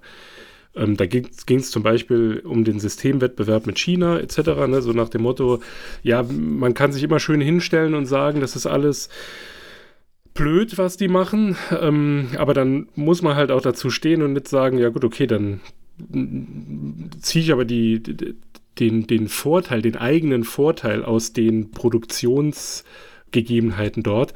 Und dann eine andere Sache, die das vielleicht auch noch äh, ergänzt. Moment, wo ist es? Genau, der Modus des gemütlichen, des ausschließlich eigenen Wohlergehens ist vorbei. Und das ist halt auch, also da geht es jetzt in dem Fall nicht zwingend um die Energiepolitik, da geht es, glaube ich, um die NATO, wenn ich das so richtig in Erinnerung habe, ja, Deutschlands Aufgaben in der Gesellschaft, genau. Aber das sind auch so Aussagen, ich meine, die liest man und denkt, ja, klar, aber so wirklich besprochen wird es nicht, ne? Also ich vor, vor, es ist noch nicht so lange her, acht, zwölf Wochen, als es dann äh, so hieß, also als unser Kanzler, ich, oder war es der Kanzler, der dann gesagt hat, ja gut, dann kann man halt nicht duschen gehen, muss man sich mit dem Waschlappen, äh, mit dem nee, warmen das, Wasch... Äh, war äh, der Herr Kretschmann aus Baden-Württemberg. Ah, okay, dann habe ich es ähm, falsch in Erinnerung. Aber dann wird halt nicht darüber diskutiert, was der, also wie gesagt, die, die Aussage ist natürlich maximal plakativ, ähm, aber wahrscheinlich deswegen auch gewollt. Aber man hat dann nicht darüber gesprochen, also zumindest in meinem Empfinden, was der Grund dieser Aussage ist. Denn er hätte ja möglicherweise äh, durchaus sich jetzt bereits bewahrheiten können. Also ich meine, wir haben jetzt Dezember, es fängt jetzt an zu frieren. Keine Ahnung, wie es weitergeht. Ne? Möglicherweise reicht das Gas doch nicht. Die, ähm, äh, wie heißt's, ähm, jetzt habe ich den Namen der Behörde vergessen, aber die hat ja schon gesagt, es wird zu wenig gespart. Ach, ähm, ja, genau. Oh Wunder. Oh, verdammtes Wunder. Also das. Äh, Sprit kostet äh, jetzt auf einmal wieder 1,57. Ich glaube, ja. das ist günstiger als vor dem Ukraine-Krieg. Ja. Hä? Es, es, ist irgendwo, also das ist äh, eines der Themen, das mich wirklich fast an die Decke bringt. Ähm, haben wir auch, glaube ich, schon öfter mal äh, drüber gesprochen oder zumindest angerissen. Und ich glaube, Frau Stark-Zimmermann erwähnt es auch ähm, in ihrem Buch. Die Stelle weiß ich jetzt nicht mehr. Und das ist diese, dieses für, für blöd gehalten werden von der Politik. Dieses Gefühl, dass dann, wenn der Herr Kretschmann kommt und sagt, ja, man kann auch einen Waschlappen nehmen, der Herr Habeck, ja, ich dusche auch nur fünf, nie länger als fünf Minuten, denke ich mal auch, ja, so siehst du auch aus, gerade im Fernsehen, wunderbar, hilft mir jetzt auch nicht weiter. Ähm, die, ja, dieses Nicht-Erklären, dieses für dumm gehalten werden, muss sagen, ja, wobei, da würde ich kotzt aber mich oft so an, es werden keine Hintergründe mehr geliefert und was vor allen Dingen äh, noch wichtiger ist, äh, es wird da äh, keine Verantwortung irgendwo übernommen. Jetzt nicht im Sinne, dass die dann, dass da jemand zurücktreten soll. Ähm, aber seit, seit hat denn überhaupt jemals einer aus der hohen Bundespolitik, der die letzten Jahre irgendwas mit zu entscheiden hatte, da gestanden und gesagt, oh, das mit dem russischen Gas, das war nicht so toll, es tut uns leid. Nee, es kommt nichts. Und jetzt noch diese weiteren, die Einsparappelle äh, von der Bundesnetzagentur, ja, wir müssen 20 Prozent einsparen. Ja klar, Dankeschön, wunderbar, Dankeschön. Ähm, wie viele Leute kennst du, die, ähm, ja, die problemlos, sage ich jetzt mal, äh, ohne dass es wirklich fast unerträglich wird, 20 Prozent Energie einsparen können zu Hause? Als hätten nicht die hohen Preise der letzten Jahre äh, die meisten Leute oder die überwiegende Anzahl der, der Leute, sagen wir jetzt mal, der, der Durchschnittsmenschen und vor allen Dingen der ärmeren Menschen dazu gebracht, mit Energie sowas von zu knapsen, wo es überhaupt nur geht. Und äh, ja, ich finde es einfach nur, in meinen Augen ist es, es ist einfach nur eine bodenlose Frechheit. Und dann die, ja, ich muss es nochmal sagen, der Waschlappen und der Kurzduschratschlag und nee, ganz ehrlich, da, da habe ich kein, kein Bock drauf. Ganz einfach. Was, was soll das? Ja, Halten wobei, für, da muss ich, da muss ich dir aber, oder was? Dann ja, wird da noch ein, ein Deckel eingeführt, damit die, die Lenkungswirkung der Preise da noch gebrochen wird. Und da wird dann nochmal äh, eimerweise mit der Gießkanne Geld ausgeschüttet, ohne den Leuten zu helfen, die es brauchen, zielgerichtet. Aber nee, das geht in Deutschland ja nicht.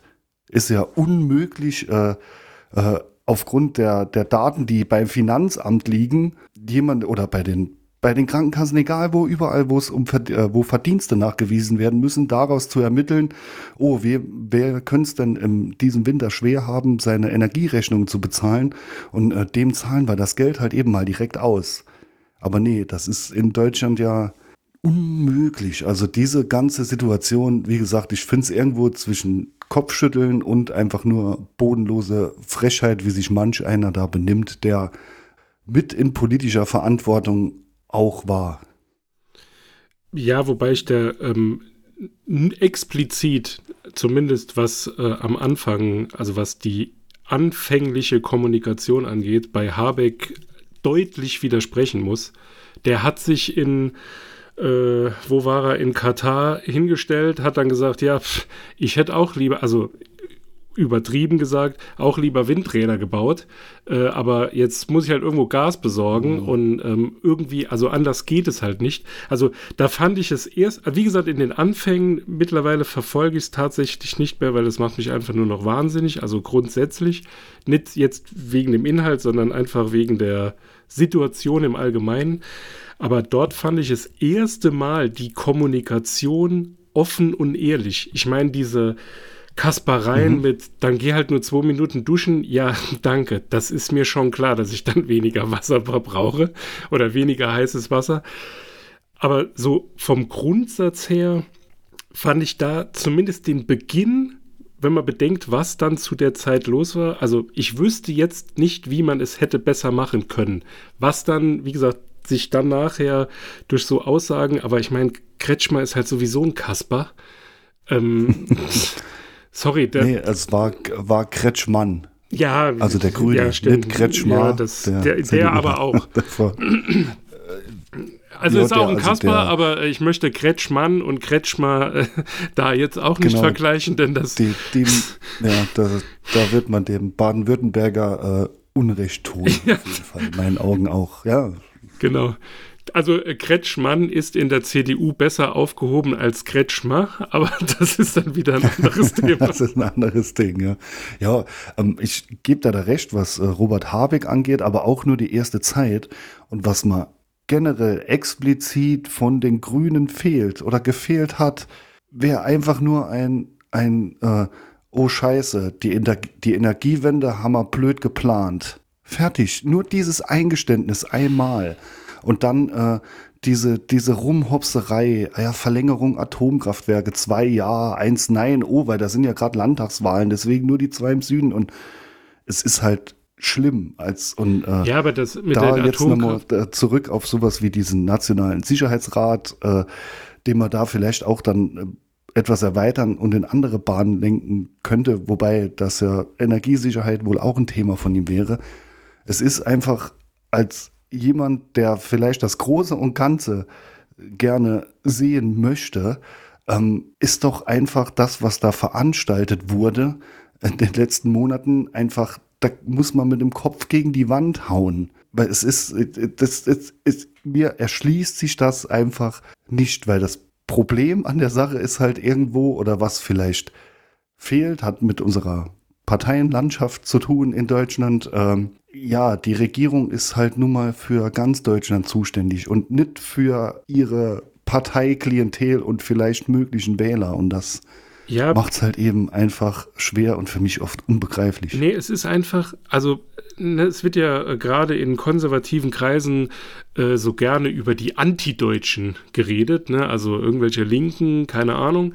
Aber wenn du dir anguckst, wie Opposition bei der CDU aussieht, in dieser Zeit, ne, also wo Europa, also wo an der Außengrenze Europas in Anführungszeichen gerade ein Krieg tobt, der einfach naja, ob man den hätte vorhersehen können, ja, mit ziemlicher Sicherheit. Also der hat es 2014 schon mal versucht und danach hat man gedacht, okay, jetzt fördern wir seine Wirtschaft und dann wird er schon aufhören. Nee, der hat halt das Geld benutzt und hat dann oh Wunder, Panzer gebaut und die Truppen, ne? Also keine Ahnung, ich frage mich dann manchmal auch, gibt es keine Geheimdienste mehr? Ich dachte, äh, die sind ja alle so super toll, warum fällt das nicht auf? Also es muss doch.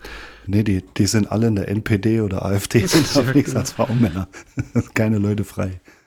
Ja, da, da, da habe ich letztens einen Spruch gehört, äh, ähm, warte, irgendwie, wo ein Antifaschist auf einer äh, Nazi-Demo zu dem einen sagt, wenn ihr die, wenn ihr den Verfassungsschutz hättet, wärt ihr nur zu dritt oder so.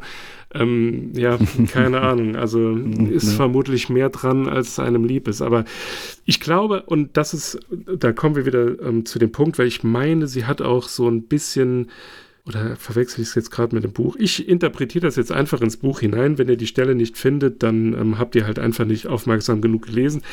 Ähm, logisch. Aber wir sind als Gesellschaft nicht in der Lage, also wir wünschen uns Transparenz, aber wir sind nicht in der Lage, damit umzugehen. Und mhm. das ist meiner Meinung nach auch das, was zum Beispiel bei dir diese tiefe Bestürzung über die Grünen, also jetzt nur im Speziellen auslöst. Die SPD kommt da irgendwie, ich denke nee, ach, die, die, die ist doch schon lang unter unter ferner liefen, wie, weil die sind ja, die, die, die wissen ja, die wissen ja, nee, die, die sind für mich eigentlich gar nicht mehr erwähnenswert. Die wissen ja gar nicht mehr, dass sie äh, von den letzten 16 Jahren, äh, ich glaube, sieben dabei waren oder so. Das wissen die ja gar nicht mehr. Das haben die ja das äh, macht mich komplett fassungslos. gestrichen. Ja, also dort, die haben diese Partei ja für mich, äh, äh, ist für mich leider unwählbar. Ähm, Ja, geworden. aber ernst, also da, da musst du dich nicht für entschuldigen. Also ganz ehrlich, Sozialdemokraten, ne, die durch Nazi-Deutschland getötet worden sind, wenn die sehen, was die Bundespartei da jetzt abzieht, die drehen sich im Grab rum oder, äh, weiß ich nicht, buddeln sich noch sechs Meter tiefer. Wie, das ist doch unfassbar, wie die es schaffen, in, sogar in der großen Koalition, wo sie am Anfang die ganze Zeit aufs Maul bekommen haben, weil sie halt ständig umkippen, wie die es jetzt schaffen, einfach nicht Teil der Regierung zu sein, wenn es um Kritik geht. Wie gesagt, also ich will jetzt nicht äh, Lindner oder Habeck irgendwie in Schutz nehmen, aber wer spricht denn bitte? von- Wie machen die das? Das ist ganz einfach. Das ist so das Rezept Merkel. Also Ja, aber wirklich. Wir machen nichts ganz in Ruhe. Und äh, ja, leider ist es so, dass äh, kein SPD-Minister das Format hat, Minister zu sein. Es ist leider so. Die sind so farblos, außer äh, ja, Herr Lauterbach, der äh, von dem jetzt aber auch nicht mehr so viel kommt, der auch nicht mehr so gern in der Öffentlichkeit steht die letzten Monate, nachdem sich die Stimmung etwas gedreht hat. Oh, das war meiner Ähm, Meinung nach vorher schon ein Trottel. Echt. Also ja, äh, okay, Ansichtssache, aber die restlichen Bundesminister der SPD, die sind so farblos, dass sie nirgends auffallen. Und so äh, kommt man an der Kritik schnell vorbei. Man, natürlich ähm, finde ich, man muss äh, äh, Habeck und auch Christian Lindner muss man zugute halten, äh, das alte Motto, wer nicht macht, macht nichts verkehrt. Also wer was macht, der macht doch mal was falsch und fällt doch mal auf. Aber ähm, ich sag mal gerade, dass das Thema irgendwo gescheitertes Konzept der Energiewende, ähm, das ist ja ein, ein Thema, das so mit den Grünen verbunden ist. Ähm, da hat man, da fehlt mir eigentlich immer noch so ein bisschen das, das Eingeständnis. Und das wird mir ja schon ausreichen. Einfach dieses, okay, da haben wir Mist geplant und ah, mh, ist jetzt blöd, und jetzt wissen wir nicht mehr so genau, wie wir da rauskommen. Aber das kommt einfach nicht. ja, aber Ich Moment. hätte nur gern dieses Eingeständnis, okay, Leute, es sieht jetzt blöd aus. Äh, wir müssen jetzt schauen, wie wir da rauskommen. Aber nicht dieses, wir halten an unseren Plänen fest, obwohl äh, jeder Trottel weiß, dass es nicht funktionieren kann. Und das ist halt eben. Ja, aber jetzt mal ganz Schade. ehrlich, jetzt mal ganz ehrlich, wann war das? 2005. Hast du mal auf den Kalender geguckt? Es ist 2022 und die stellen jetzt fest, ach so, wenn wir die Atomkraftwerke abschalten. Ich meine, es ist, ja, ne, man kann darüber streiten, ob das damals schon der richtige Zeitpunkt war. Aber wie gesagt, das war 2005 oder 2007, keine Ahnung. Also zweite Kabinett von Schröder war 2005, hat es, glaube ich, angefangen. Man kann doch nicht 15 Jahre danach sagen, ja, komisch. Wir haben festgelegt, die Atomkraftwerke abzuschalten, haben in der Zwischenzeit nichts gemacht und jetzt fehlt uns der Strom. Mal ganz ja, außer Acht, ja, aber pass auf, mal ganz Nee, außer Acht. so, so stellt es sich ja gar nicht dar. Ist mal, der Atomausstieg kam ja viel früher, äh, war jetzt, ist jetzt weder den Grünen noch der SPD oder doch auf keinen Fall den Grünen anzulasten. Das war 2011 äh, Fukushima, dieser überstürzte Ausstieg, diese Beschleunigung. Und den meine ich aber gar nicht damit. Ich meine damit dieses Eingeständnis einfach, dass man die ganze Energiewende auf Gaskraftwerken, also auf den Bezug von Gas, in dem Fall halt aus Russland, egal, eben aufgebaut hat, das ist jetzt weggebrochen und äh, man, man kann sich doch oder man muss doch jetzt auch dann zugeben, okay, es sieht jetzt halt blöd aus und nicht dieses, wir bauen jetzt die Erneuerbaren beschleunigt aus mit den Handwerkern, die nicht da sind und den Lieferketten, die nicht funktionieren Mit und der dem Material, das gar die nicht wir verfügbar kaputt ist. gemacht haben. Genau, das noch dazu. Der Windindustrie ging es genauso oder geht es immer noch genauso. Die ist auch am Sterben in Deutschland. Sondern man muss halt eben jetzt schauen, dass man Lösungen präsentiert, die auch greifen. Man muss halt eben den Zustand feststellen, Mist ist irgendwo in die Hose gegangen, was wir uns gedacht haben. Aber deswegen schalten wir jetzt ja nicht äh, Windräder und Solarparks ab. Aber man, ich finde, man muss halt schauen, wie man da einen gangbaren Weg findet und nicht einfach nur stur weiter die Richtung geradeaus, ohne äh, irgendwie mal darüber nachzudenken, da ein bisschen abzuweichen, weil es vielleicht hilft. Und ähm, ich bin jetzt nicht der große Atomkraftfreund, aber es muss Jetzt hast du aber äh, gesagt. Jetzt musst du dich, ja, als, genau. Es- jetzt musst du dich als RWE-Aktionär outen. Stimmt. Oder ja, Vattenfall. Äh, wärmer's, genau, wärmer's nur im Moment, weil die, äh, die Kohlekraftwerke ein Schweinegeld verdienen. Nein, wir blasen lieber mehr CO2 in die Luft, äh, um den Strom aus Kohle zu erzeugen, anstatt zu schauen, ob wir den Atomstrom weiter sicher weiter betreiben können und halt eben weniger in die Luft blasen, weil im Endeffekt ist das, was äh, äh, dem gegen den Klimawandel hilft, ist weniger Ausstoß von CO2. Aber dann geht die Diskussion ja eher darum, schließen wir nochmal den Kreis, äh, Leute, die sich einfach gegenüberstehen und unverrückbar sind. Die, äh, das Problem geht ja darum, dass die da stehen und sagen, mal ganz weg vom Thema Restrisiko, Hochrisikotechnologie, bla bla, sondern nein, Atomstrom ist nicht CO2-frei. Okay, das reicht aus, äh, um ihn nicht gegen die viel CO2-haltigere Kohleverstromung einzutauschen oder davon was dann zu ersetzen. Hm. Und das Ja, ist aber- einfach, Ja, aber es jetzt, ist also ganz, verbohrter Irrsinn. Ide moralisierter Idealismus. Mehr ist das in meinen Augen nicht. ja, aber ganz ehrlich, ich habe jetzt gerade bei Wikipedia geguckt, ne? Das war 2000 haben die Grünen sich dafür eingesetzt. Wie gesagt, jetzt sind wir im Jahr 2022. Jetzt, also ich weiß, auf was du hinaus willst und ich finde das auch alles scheiße, aber ich weiß jetzt halt nicht, ob es die, ja, keine Ahnung.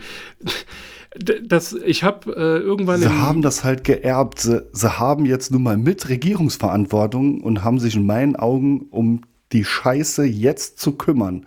Und da müssen sie auch ihre ideologische Brille ausziehen, um sich jetzt richtig darum zu kümmern, dass auch was passiert. Ja, aber ich habe Das jetzt nicht ist das ganz Gefühl, einfach, was man daran nicht, ja, aber ich, gefällt, was da im Moment geschieht. Aber ich meine, ich habe, äh, äh, man hat ja, also sogar Greta Thunberg, ja? Also, hört zu, alte weiße Männer. Sogar Greta Thunberg hat gesagt, ja, dann benutzen wir halt die Atomkraftwerke besser als Strom zu, äh, als Kohle zu verbrennen. Das Problem, ich meine, das hat man jetzt in Frankreich gesehen, wenn es halt hier immer heißer wird, ja, dann ist es halt, Ist- ja. also, Frankreich, Sondersituation in diesem Jahr. Erstens mal äh, viele Ausfälle in den Kraftwerken wegen Wartungsstau. Manchen gab es Probleme, aber viele haben Wartungsstau. Äh, natürlich gab es auch das Niedrigwasser, ist klar. Äh, und was noch dazu kommt in Frankreich, äh, natürlich war die Gelegenheit günstig für die äh, Wartungsmannschaften dann zu streiken. Also typisch Frankreich. Deswegen wurde, äh, wurden die Kernkraftwerke oft nicht repariert oder gewartet, weil man halt die Streikgelegenheit ausgenutzt hat. Wie gesagt, mich hat daran nur die Diskussion mit für mich völlig sachfremden Argumenten gestört. Auch die, ähm, der ideologisch gemachte oder geprägte Stresstest im Bundeswirtschaftsministerium und das, äh, ähm, ja, das will man einfach nicht in den Kopf. Das ist halt, ja, irgendwo ist es vielleicht auch äh, Fakten verbiegen, aber es ist, ja, es, es ist einfach nicht stimmig. Ich kann mich nicht hinstellen auf der einen Seite, äh, jede Kilowattstunde zählt und dann, oh, die Kraftwerke schalten wir ab. Oder lieber mehr CO2 in die Luft, weil Kernkraft wollen wir nicht. Also es ist einfach, da war auch das Machbare, fand ich nicht im Blick und das finde ich schade. Ja, aber da ist aber auch die, also was du da außen vor lässt, ist ja auch da die Abhängigkeit von Russland. Wenn ich das noch richtig in Erinnerung habe, ich muss es nachher Nein. suchen. Ich glaube, ich habe sogar in der, ich habe sogar in der FAZ gelesen. Ja, es gibt überall Uran. Das ist mir auch klar. Und Russland ist nicht der größte Exporteur von Uran. Richtig. Aber die Deutschen, warum auch immer, haben irgendwie achteckige Uranbrennstäbe und die werden komischerweise nur irgendwie in Kasachstan oder Russland hergestellt. Und da denke ich mir halt, nee, Alter, das liegt jetzt. Hä? Jetzt sind wir sogar abhängig, weil irgend so ein Dödel irgendwann mal gesagt hat, ja, es wäre eigentlich viel geiler, äh, alle Welt macht die rund oder was auch immer die für eine Form haben. Wir hätten gerne achteckig, weil der TÜV sagt, ja, dann kann die sich beim Reinschrauben nicht verdrehen. Das ist bestimmt wieder irgend so eine total bescheuerte Das war Scheiße. irgendein Prüfingenieur. Ja, aber Die, die, Chance, die Chance wurde vertan. Auch etwas, was nochmal, äh, langfristiges strategisches Denken ist nicht vorhanden zeigt. Kurz nach Ausbruch äh, oder nach dem Angriff von Russland auf die Ukraine hat das Unternehmen Westinghouse äh, Deutschland angeboten, einmal komplett Sätze, Kernbrennstäbe können sie leisten. Man muss sich nur melden. Auch nö. Da war ja Frühjahr und dann kam der Sommer. Da, äh, da werden wir keine Stromknappheit haben, weil da weht ja guter Wind und vor allen Dingen scheint viel die Sonne.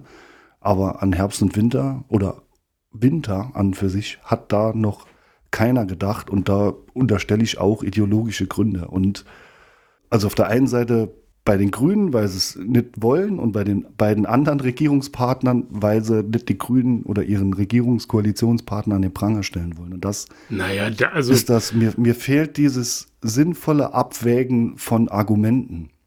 Da ist man dann auf der einen Seite, ist man populistisch, ja, das betrifft jetzt alle Parteien, auch die Regierung, Opposition, Opposition, egal wo sie sind. Auf der einen Seite ist man gern äh, populistisch, auf der anderen Seite äh, wird dann, sage ich mal, die Mehrheit, die sich aus Umfragen rauskristallisiert, dann einfach ignoriert, so wie es einem halt in den Kram passt. Und es wird da so oft hin und her gesprungen. Es ist keine Strategie für mich oft erkennbar und das, das nervt mich halt einfach, weil äh, ja, dafür steht zu viel auf dem Spiel.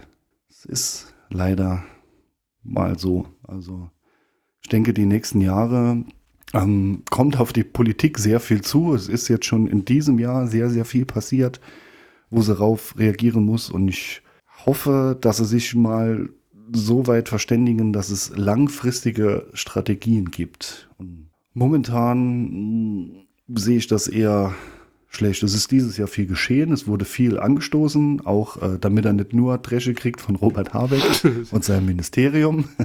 nee, also da ist äh, äh, viel passiert, äh, Thema LNG-Terminals und so, dann geht's dann auch auf einmal schnell. Ähm, aber es wird nicht ausreichen. Und meine Befürchtung ist, dass es ist wie so oft, dass man sich auf dem, was man schon erreicht hat, das sieht dann äh, gut aus und da ruht man sich dann drauf aus und äh, die Zeit verrinnt und es gibt dann in der Zeit keine Fortschritte mehr, weil man sich eher lobt oder dann weiter diskutiert, aber ja, nicht die machbaren Ziele dann weiter verfolgt. Mhm. Ja, und vor allem meine, also das ist ja das Bescheuerte und das ist ja, gehe ich jetzt davon aus, das, was du mit, ähm, ja, Ideale oder ich würde in dem Fall Borniertheit die streiten sich ja nicht darum, die Dinge am Netz zu lassen, sondern die streiten sich über die Begriffe Einsatzreserve oder Weiterbetrieb. Das ist das oh Problem.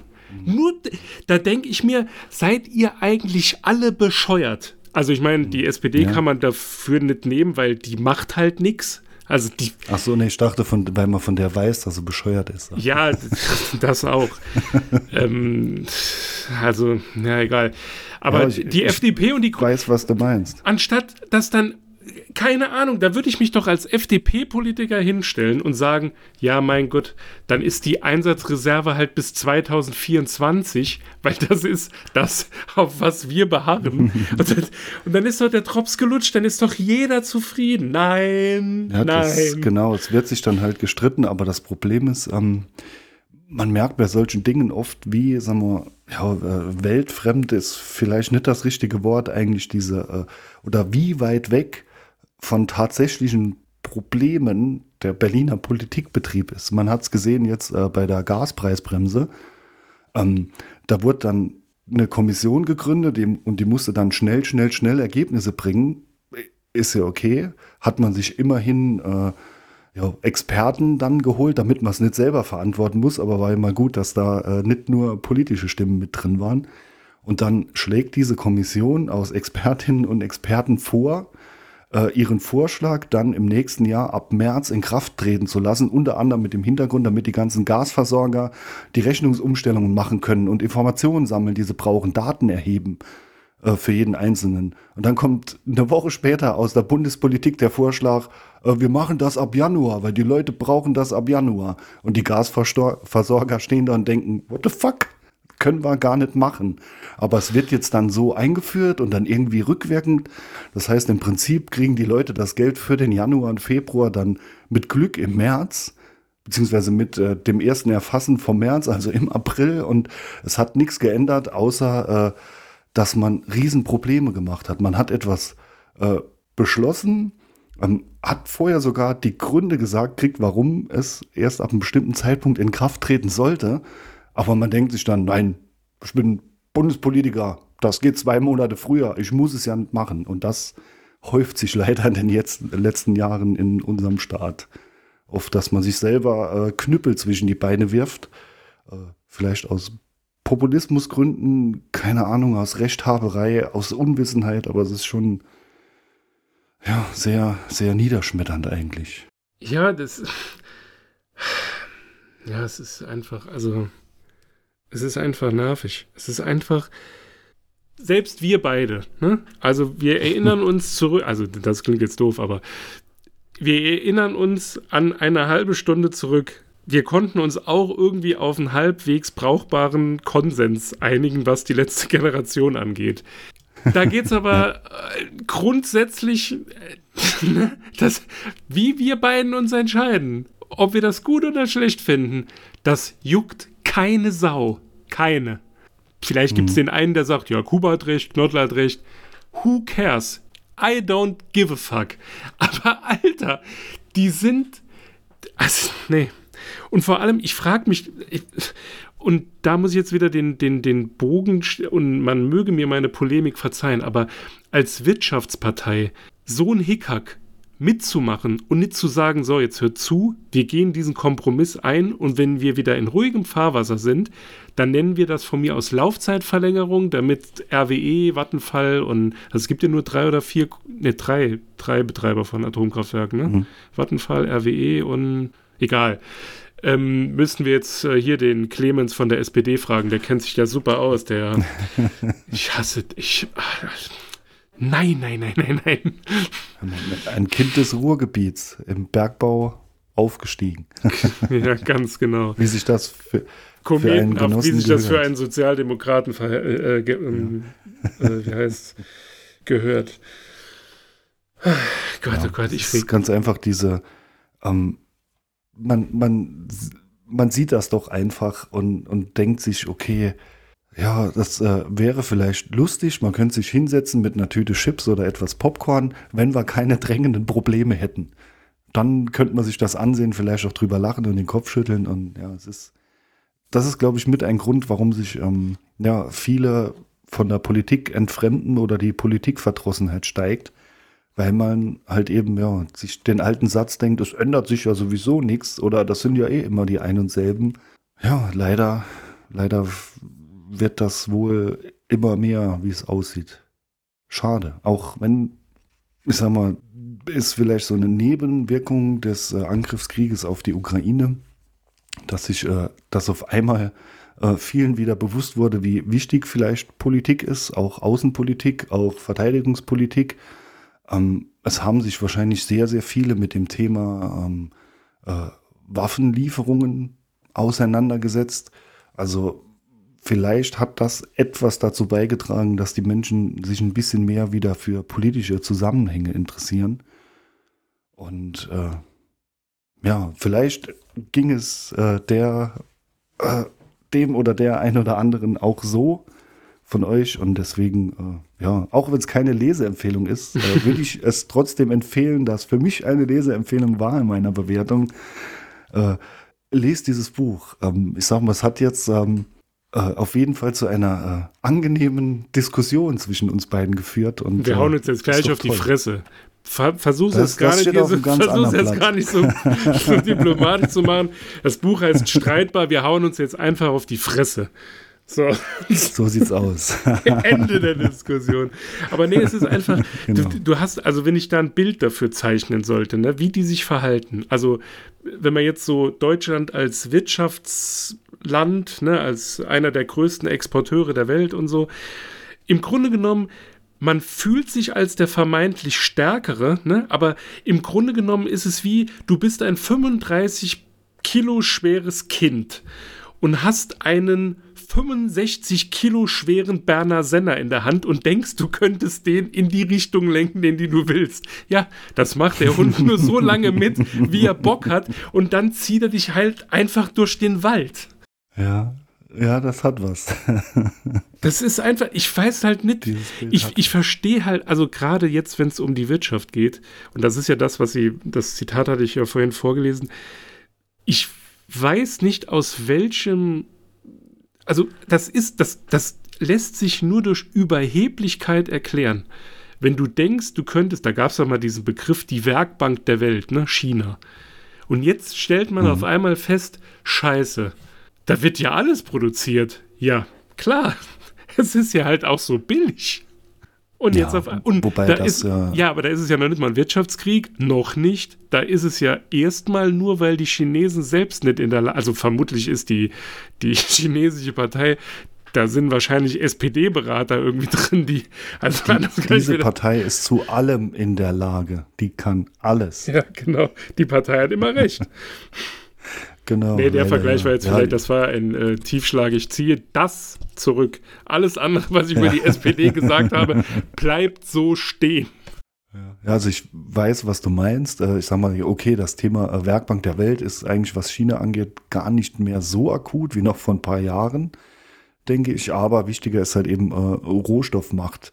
Und ähm, natürlich, man darf, finde ich, nicht vergessen, äh, wie viel Wohlstand die Globalisierung bei uns erzeugt hat im Land. Das ist ganz einfach so. Und ähm, ja, leider hatte man da auch äh, weder einen Plan B noch irgendwo den großen Überblick vielleicht, ähm, ja, siehe wichtige Firmen, Know-how-Träger ähm, nach China verkauft, chinesische Beteiligungen erlaubt, wo Know-how abgeflossen ist. Also ja, da hatte man leider auch äh, viel zu oft die Wirtschaftsbrille auf, was in der Politik oft ein Problem ist. Ähm, weil man muss ja da schon den auf dem schmalen Grat wandern, äh, nicht nur äh, Wirtschaft fördern, sondern man muss halt eben auch einhegen und regulieren. Und äh, da äh, bin ich ja ein großer Fan von, weil der, der Wirtschaft einen Vorwurf zu machen, äh, weil sie innerhalb der gesetzlichen Rahmenbedingungen handelt, nein, warum? Es liegt an den gesetzlichen Rahmenbedingungen. Äh, Ja, aber auf der anderen Wirtschaft Seite, wenn du, wenn du ist nicht anfangen. da, um moralisch zu handeln.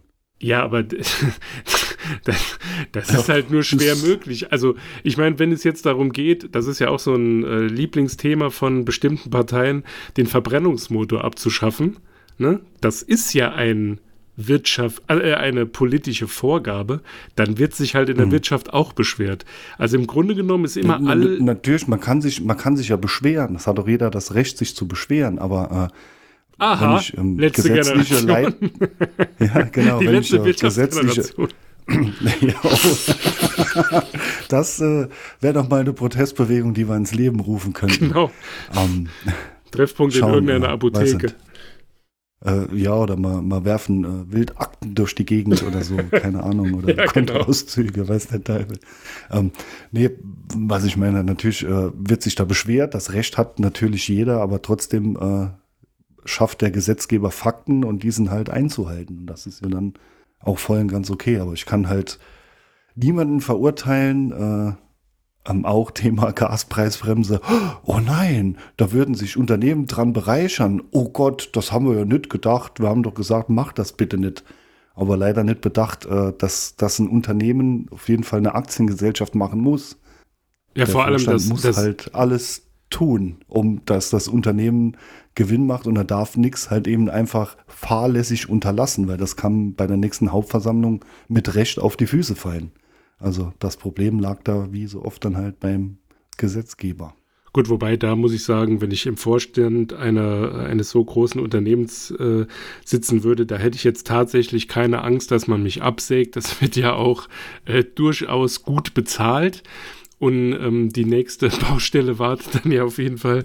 Also, Ja, äh, mh, jein, also es kann durchaus, äh, ähm, kann man dafür unternehmerische Fehlentscheidungen haftbar gemacht werden. Natürlich gibt es da auch Versicherungen irgendwo, aber man ist halt eben da ähm, oftmals auch haftbar, selbst wenn man nur der höchste Angestellte des Unternehmens ist. also ich sag mal so, solange das bei Karstadt nicht passiert, habe ich da jetzt wenig, kann, ich, dir- kann ich dir da Gut, nicht folgen. Da sind, ja, Da da, sind die Verhältnisse auch, auch andere, ja.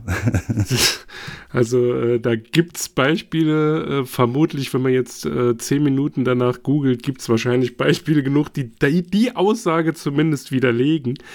Ähm, da sind sie ja alle schlau genug.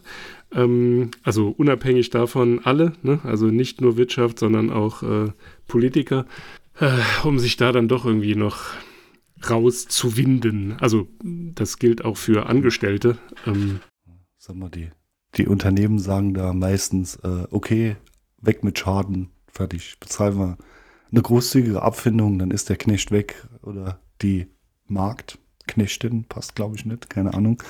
Äh, dann ist das Thema dann erledigt, aber ja, so, so läuft es dann halt eben. Oder in der Politik wird dann zurückgetreten und äh, man hat ja dann auch noch äh, Ruhegeld und äh, Pensionsansprüche. Ja, ich glaube, bei aktiengeführten Unternehmen ist es dann tatsächlich so, dass man denkt, ja, war jetzt scheiße, aber jetzt ein Rest Rechtsstreit mit dem würde unseren Aktienkurs noch stärker belasten. Also belassen wir es jetzt einfach dabei. Äh, da war doch vor kurzem, ah, jetzt habe ich es vergessen, ich als alter Handelsblatt Morning Briefing Hörer.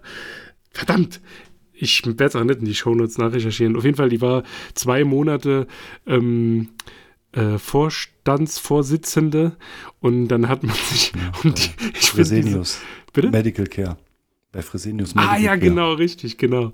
Und äh, dann hat man sich äh, kaum Mühe gegeben zu verbergen, dass man sich da uneins war. Aber das fand ich dann halt auch so witzig. So nach, ja, das, ja, in äh, Einver einvernehmlich hat man sich getrennt nach zwei Monaten. Man kennt das. das nach Ja, zwei das, Monaten das ist das. spricht ja für, für der, sowohl für den Aufsichtsrat als wie auch für den äh, ähm, Mehrheitseigner Fresenius, die da doch, die da, Dame eingesetzt hatten. da war doch noch äh, letzte Woche, glaube ich, noch ein Fall. Aber das führt jetzt zu weit und äh, ist am Buch äh, vorbei.